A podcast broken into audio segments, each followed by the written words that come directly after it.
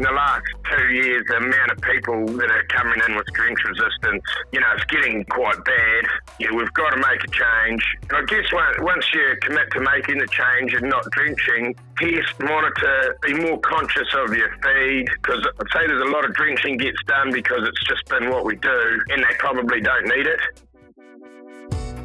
New Zealand sheep and beef farmers rank resistance of parasites to drench as one of their major animal production challenges. We simply can't drench our way out of drench resistance. So, welcome to the Parasite Chronicles. This is your chance to hear firsthand on how New Zealand farmers have embraced a low or reduced drench route. So make sure listening to this series is your action plan on being wiser to those worm burdens on farm. I'm Sarah Perriam-Lampp. I'll be your host, taking you across the country to meet sheep and beef farmers with a range of farm sizes and systems to learn how you too can use management tools to create robust animals in the face of parasite pressures. Awesome. So let's crank into another episode of the Parasite Chronicles, and we're going to be joined by Andrew Law, a sheep and beef farmer uh, in Castle Rock in northern Southland. And Andrew was, is one of the 17 farmers involved in the Massey University led Beef and Lamb New Zealand research study into farmers reducing uh, drench in this episode, we're going to unpack how Andrew is reducing the reliance of drench on his properties. Uh, what is the motivation behind it? And of course, what are some of those learnings along the way that we can take into account for our farming businesses? Of course, there's ongoing monitoring of stock, feeding stock well, uh, and proving those grazing management practices. And ultimately, at the end of the day, how do we balance uh, production versus long term resilient animals? Andrew, set the scene for us. Tell us about the properties, numbers, where you're based, climate. Uh, give us set, set the scene for our listeners on your farming operation. Yeah, so we farm at Castle Rock, um, just uh, just in front of the windmills, um, and we've got yeah, we've got we're hill country. We've got about fifteen hundred hectares of native oversown hill and um, thousand hectares of rolling cultivatable farmland. We run eleven thousand ewes and four hundred and fifty cows plus the support stock. We're, we're part of a wider operation. There's an extensive farm in the, in the Takitimus and we've got a fattening farm down at Centre Bush where we, we finish everything between the three properties, and so there's a bit of shuffling stock between properties, but managed to finish most of the stock between us, between the three farms. So you've got scope and options uh, between the different properties as well when it comes to managing parasites. It, but what was that moment where you realize that you're starting to get yourself into a bit of a corner with resistance? Yeah, so um, about 2016, we decided to do a reduction test on the farm, and the results they weren't real bad. They weren't real bad, but it was it was obvious that it was starting to happen a wee bit. So that was sort of probably the moment where where we went. Um, it's time to do something about it now, and um, yeah, and I, and I guess the other thing was I always wanted to make sure we were running a low input operation wherever we could. Um, so that was that was sort of the moment where we went right. If we don't do something soon, we we could get in trouble. And so and so with those results, how did you first set up to test your resistance for those who um, aren't familiar with the process? Yes, so the reduction test, um, we grabbed a mob of lambs and left them undrenched until they reached a certain number of worms, and then the vets come in, tag them, and then individually drenched each one with and took individual samples to see what the what the kill rate was on all the drenches. And we weren't real bad, but but we were starting to get resistance, bit of resistance coming through from using the long acting pre lamb drench. So that was the one that sort of thought, well, the user you're probably causing the issues by giving them that drench. So that, that was how we come to that sort of, yeah, insight. And then when you started to look at, okay, so how are we going to change our management practices? What were the fundamental levers that you sort of looked at how you could start to um, reduce that over time, or did you just cut off cold turkey?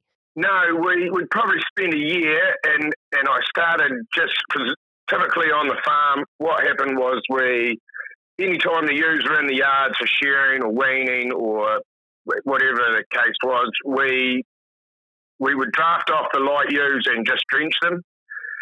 Um, that was the standard practice on the farm when I started. So we started drench. Uh, we started fecal egg counting every time we drafted them out. Worms wasn't the main issue for why they weren't performing. It was probably come back to mob pressure and, and just not handling things as well. So we so we carried on doing that for a year. Every time we drafted off, we'd, we'd test uh, fecal egg count before we'd drink uh, before we drench them, and, if, and yeah, most of the time we found they didn't really need a drench, or there was only a handful that did. And then the final, the final one after the sort of the year, we got the scanning time, and I took out the poorest 250 ewes out of 11,000.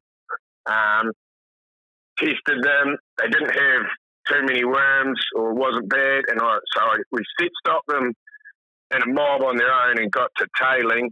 At tailing time, we took a test which should have shown them through the worst part of picking up worms, so they were would have been at their worst. And the test come back, and the vet said, "Well, you should probably drench the bottom ten percent of those ewes. Um, the rest aren't too bad."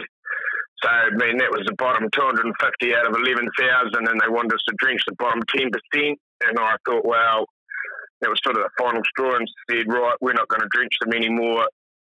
Uh, that, those bottom bottom ones need to come out of the system if they're not going to handle it, and the rest are. It's yeah, time we're better off without them. So that was that was when we decided to make the change and, and said, right, that's it. We're not drenching any more ewes. We'll take out anything that can't handle it and get rid of them.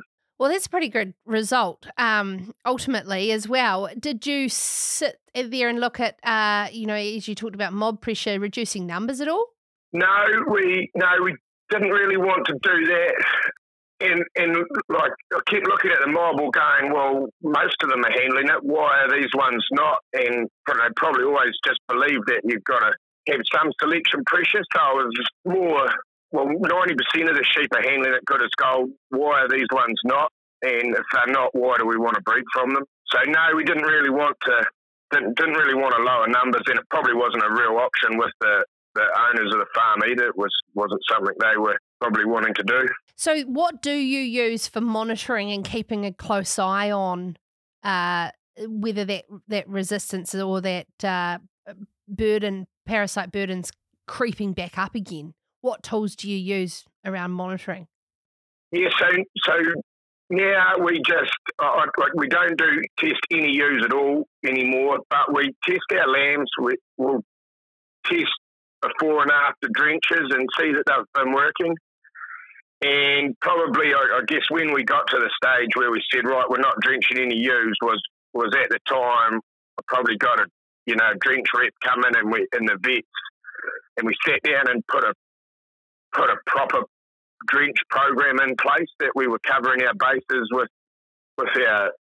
So we were, I guess, trying to do the perfect drench program for our lambs and follow a strict pattern or, or you know that the vets and that recommended. And then testing, just testing lambs after drenches to make sure they were coming through. And we started to notice, or probably probably a wee way down the track, and or sort of now we've started noticing that, that our lambs are actually they get into drench time when they're due a drench, and they're actually not needing one. So it sort of tells me that what we're doing is working, and we're just we're just actually in the process right now of, of starting another reduction test just to confirm that we're on the right track hopefully so yeah hopefully after all this hard work the results come back and say we are doing the right thing yeah absolutely what sort of cost and time impact is it having on profitability or, or is it just a a, a general uh, longer term approach to the direction you want to go well, yeah, originally it was a long term um, approach. Uh, the, I mean, straight off the bat, we stopped doing giving the pre-lamb long lasting injectable. Initially, straight away, it was a saving of, of eighteen thousand dollars over all the ewes. So, um, so yeah, we saved some money there, and we didn't have to bring them in. Um, it, it, uh, through the yards at a time when you know just before they're due to lamb. Um, it was hard to tell the full impact of the operation over the whole operation, whether we paid for it or not. We were sort of going through a development stage on the farm where the pastures come in better, a lot of young grass coming in, and and probably with my time that I'd been here, I was starting to get the management of the property better. Um, so we didn't really. I was kind of hoping to see a production increase, um, and we didn't. But we didn't really see that production increase. But we'd also just started and taken away all the drench that the ewes were used to having, so we didn't really drop away either. Um, I guess if you'd sort of gone cold turkey, you, you know, you, you are going to take time before your ewes are used to, you know, they're used to being drenched. So so it's something they've got to learn to deal with. And, and, I mean, are you noticing any production loss or on weight gain, like getting them up to weight pre um, tupping or anything like that? Is there anything for, with your hoggets or anything that you've noticed differently or managed differently? No, well, n- now that we're so we're probably that was you were probably year seven or eight now into not drenching. We haven't drenched a ewe. Um, we're, we're starting to see the rewards now that we're not getting those ewes dropping off. Like we've kind of gone through the five years, you know, a generation of ewes that have never ever had a drench. And the, and the ewe lambs coming through, you know, they're coming out of mothers that have never had a drench, Well, or you know, they get their last drench pre-tuppers at two-tooth, so they've done most of their adult life with having to deal with either either deal with high worm burdens or or they're learning to, to get rid of them themselves. So now that we've made it to that stage, we're starting to see lifts in production now. And yeah, like I say, we didn't really see a drop because we were probably farming. Yeah, yeah, the farm was improving while we were doing it, but we probably spent five years where we didn't make the gains that I was hoping to from the extra development uh, at the time, yeah. Just thinking where you are in the last couple of seasons, how have you noticed the dry impact on uh, your rotations and, and the, your covers and things like that? Any effect or worry? Uh, no, we're, we're pretty we're pretty unique even for northern Southland our farm's actually really summer safe. Uh, our biggest problem is that it gets so wet in the winter. So I think like now we're probably noticing that we, because we have to use our ewes a lot to keep pasture quality in our lamb rotations, that or cattle. We're cleaning up the worms with other classes of stock. So yeah, it's, it's starting to pay off yeah. in that regard. And then, and I say like I think the ewes are getting rid of the worms for us. Um, and I guess through the whole thing, I've probably just come a bit more wiser of, of you know rotations and using ewes and, and all the other things that go with it. So as I've learnt more, it's made it a bit easier to put all the as many of the right things you can in practice to, to help the outcome. So, I mean, did you just work this out pretty much by yourself by trial and error? Did you reach out to you know anyone for advice, particularly or resources online? Any anything there? Well, uh, I, I sort of gained like talking to the vets and going through the reduction test. I picked up a bit from them. I'd been to a couple of um, beef and lamb field days on worm, you know, worm, um, uh, yeah, Wormwise and stuff like that, and, and just talking to people. And like to be fair, at the time, um, I was probably a wee bit naive, and I thought that you know drenching, not drenching any ewes was standard practice. So I didn't think that what I was doing at the time was actually that big a deal. Uh, probably wasn't until later on that I went uh, and and, and probably through doing this trial that you realise that you know most people still were drenching ewes. So yeah, probably at the start we probably went into it a wee bit, um, yeah, with not quite as knowledge as much knowledge as we should have had. But I think that probably helped me make the like probably helped me sticking to my guns about doing it, thinking that um, it was more common practice than it probably was. Yeah, yeah. Some sometimes ignorance is bliss, Andrew. When you're already um, benchmarking uh, well, in, you know, in the sector. So, hey, um, just lastly, some advice to other farmers. You know, as you've just pointed out, that haven't quite moved um, and recognise the benefits there around reducing drench. What's the advice you'd give them on how to start that journey?